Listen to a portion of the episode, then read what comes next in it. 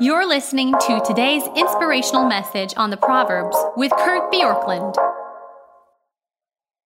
In Proverbs 19, verses 19 and 20, we read that a man of great wealth will pay the penalty, for if you deliver him, you will only have to do it again. Listen to advice and accept instruction that you may gain wisdom in the future. And this is really uh, proverb that teaches this idea that we should rescue sparingly. And again, I think uh, we just referenced this yesterday at the end of the chapter the idea of the scoffer and the simple and the person of understanding and heeding reproof. All of these ideas come together. So let me just tell you a story. When I was in grade school, the grade school that I attended was on a dead end road and it was surrounded by woods, and there was a big field across the parking lot. Rightly, the woods and the field were considered to be out of bounds during recess. But to a few of the fourth grade boys, the lure was too strong. And so we would make a game of sneaking into the woods without detection. Eventually, the dares got bigger. And so it wasn't just to sneak into the woods, but it was to sneak into the woods and then to go out into the field and either crawl or run across the field that was completely visible from the playground without detection. And we had success, and it was a fun little game for a while until one day we were caught. And a furious teacher marched us into the principal's office. He promptly gave us a recess detention for the next day. After the teacher left, he proceeded to laugh and joke with us. And when the next day came and we were on our recess detention, he proceeded to play basketball with us during the recess detention. Needless to say, we were not deterred in our quest for the ideal sneaking out of the uh, playground in uh, in this um, activity of the principal. In a sense, the principal had made our detention and detection a non-issue. He had rescued us. Now, in this instance, you might say, well, he chose wisely rather than making a big deal out of a small deal.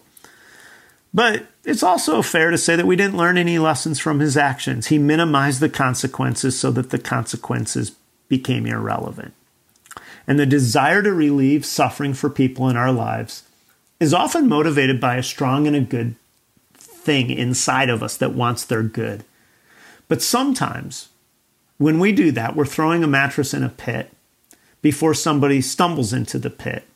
And by doing that, what we're doing is we're keeping them from learning the hard lessons that they may need to learn.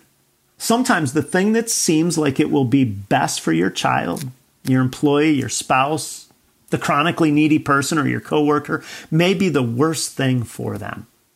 When you rescue them from their natural consequences of their own wrath or irresponsibility, you may shortcut the process of learning through hard knocks. The hotheaded, it has been said, must be corrected by allowing the consequences of his own foibles to punish him. That's Bruce Waltke. And this is especially prevalent in parents and in spouses. If you find yourself rescuing, you will do well to step back and ask yourself if you have been unintentionally contributing to poor choices. You need to ask if you're acting out of codependence. If your adult child chooses not to work and you rescue them by helping them out uh, to buy things that they wouldn't be able to afford otherwise, you are throwing a mattress in a pit. Now, certainly, Jesus rescues sinners, but he doesn't do it by minimizing or removing consequences, but by taking the consequences. But the gospel is rooted in facing the consequences of our sin and in our need for a Savior. And so sometimes the wisest thing we can do in the life of other people, kids, spouses, co workers, is to let the consequences have their work in their life rather than rushing in to rescue them from their poor choices. Because Proverbs says if you rescue a fool, you'll just have to do it again and again. The scoffer will not learn unless you let them experience the pain of the choices that they are making.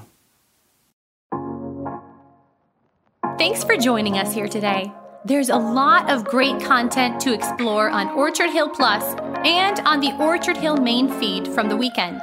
Have a great day.